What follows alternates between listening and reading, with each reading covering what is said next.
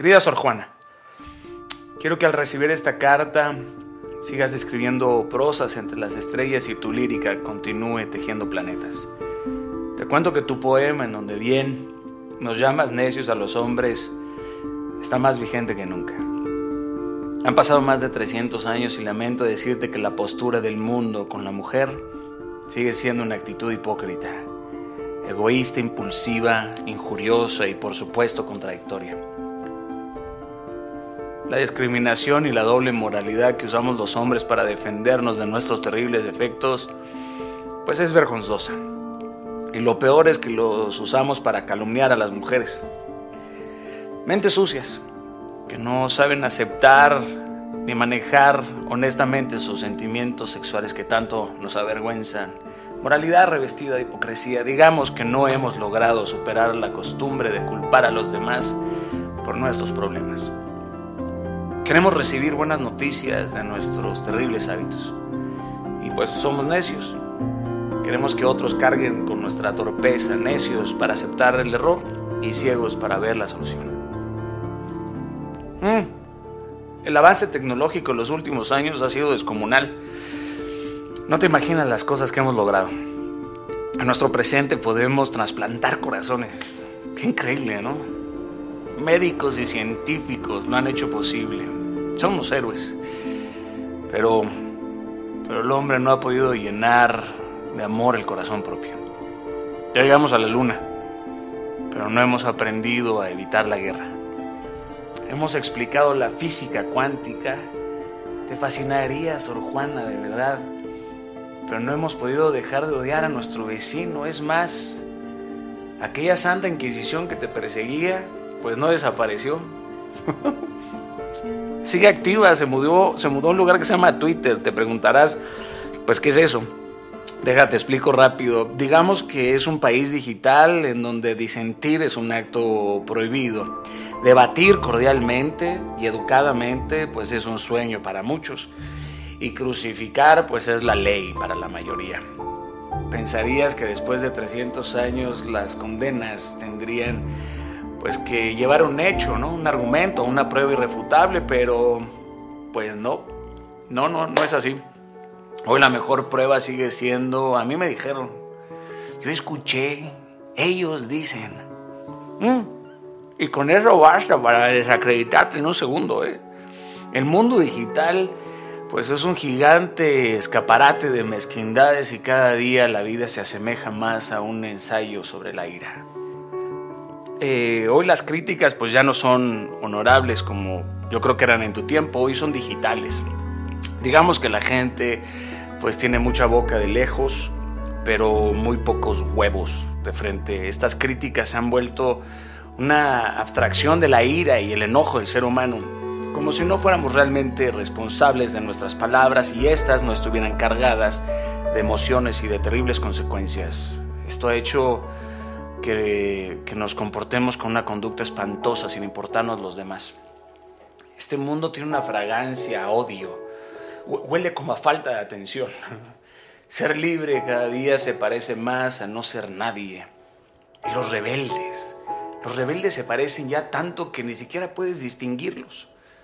Nuestro presente es tan confuso, Sor Juana, que no sé cómo va a ser recordado. El, bien está dudando en cambiarse de bando. Creo que la historia un día contará que el mundo se quedó sin gente agradecida. El mundo está completamente polarizado, separado. Y ojalá que lo que nos separara no fueran los kilómetros. Estamos hambrientos de amor, dispuestos a buscar con vehemencia cualquier migaja aceptamos lo que sea sin importar las consecuencias. Hemos aceptado un amor falso como consuelo, porque yo creo que eso es mejor que no tener ningún tipo de amor. Ahora ayudar a otros es un mérito, no un placer como yo creo que lo era para ti. Estamos pasando por una pandemia, imagínate eso. Una peste similar a aquellas que se vivieron en el siglo XVII también. Han muerto millones querida Sor Juana, es, es una escena dantesca. El virus es Saturno devorando a su hijo. Millones de personas han muerto, sufren, lloran. Creo que después de esta pandemia a todos nos va a pesar un gramo menos el alma. En este tiempo he aprendido que probablemente uno de los momentos más verdaderos y honestos de nuestra existencia pues sea aquel minuto antes de morir. América toda la autonomía de sus instituciones está siendo quebrantada, divorciada y desmantelada.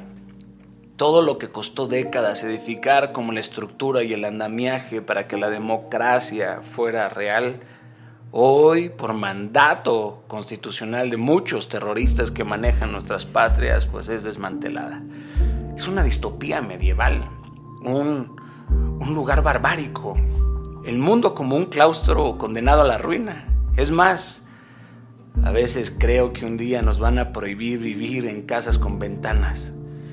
Yo tengo ganas de iniciar un contraataque, aunque sé que no puedo derrotar a mi adversario moralmente si me convierto en él. Y en cuestiones del espíritu, bueno, pues sin duda se está cumpliendo Ezequiel. sé que tú y yo amamos al mismo Dios, al único Dios. Pero hoy pues hoy muchos tienen más una religión en el corazón que a Cristo. Y esa es la tragedia. Aman más las reglas que a la gente, aman más las tradiciones que a Cristo. Es la era vulgar del yo. Es triste, pero como mi madre dice, aprendemos a vivir cuando llegamos al ocaso de la vida. He entendido que sin misericordia pues no hay plenitud y que extrañamente nos parecemos mucho más a todo eso que ignoramos, que todo aquello que supuestamente sabemos. Qué doloroso, ¿no? Doloroso todo aquello que muere adentro de nosotros mientras que estamos viviendo. qué harías, Sor Juana? ¿Tú qué crees, querida? Que tal vez a veces es necesario dejar que las cosas se derrumben para poderlas construir de una mejor manera. ¿Será necesario rendirnos a nuestra causa en lugar de rendirnos ante las circunstancias? Pues yo creo que sí, ¿no? Bueno, yo prefiero no rendirme nunca y seguir soñando. Tú bien sabes que el trabajo de un soñador es hacer que la realidad sea un plano más profundo, ¿no? Es decirle al mundo moderno y a la realidad distorsionada que con él y con sus sueños no se juega. El trabajo de un soñador es imaginar cómo acabar con el dolor ajeno, cómo rellenar los estómagos vacíos, cómo sanar los corazones rotos, los espíritus abatidos, cómo dar techo y vestido a todos, cómo romper muros y construir puentes. Trabajo de un soñador es enfrentar la desquiciada ironía del pragmatismo. Un soñador creo que sueña con bombas que se convierten en dulces caricias, balas que se convierten en manos que se estrechan, jaulas sin candados. Yo sigo soñando. Tú sabes que vale la pena pensar y soñar en esto, vale la pena no perder la esperanza, vale la pena intentarlo y dar la vida por este mundo. Pues que valga el riesgo y no la pena. Disculparás el desahogo, pero aquí está mi cuota de esperanza que por pequeña que sea como un grano de mostaza, sé que basta para retomar las almas de lo divino. Y bueno, la vida es un parpadeo, ¿no? Y hoy más que nunca mi convicción por el cielo es real Debe de existir un lugar en donde todo esto tome sentido. Y la fe me ha dado la audacia para, para enfrentar el presente con audacia y el futuro con mucha expectativa. ¿eh? Sujetarnos a esta incertidumbre, pues yo creo que nos hace vulnerables, pero al mismo tiempo nos hace libres al saber que hay algo mejor que la vida en este planeta. El cielo, el cielo nos espera. Cristo sigue siendo mi porqué. Oye, ¿qué dice Pablo? ¿Has visto a Judas?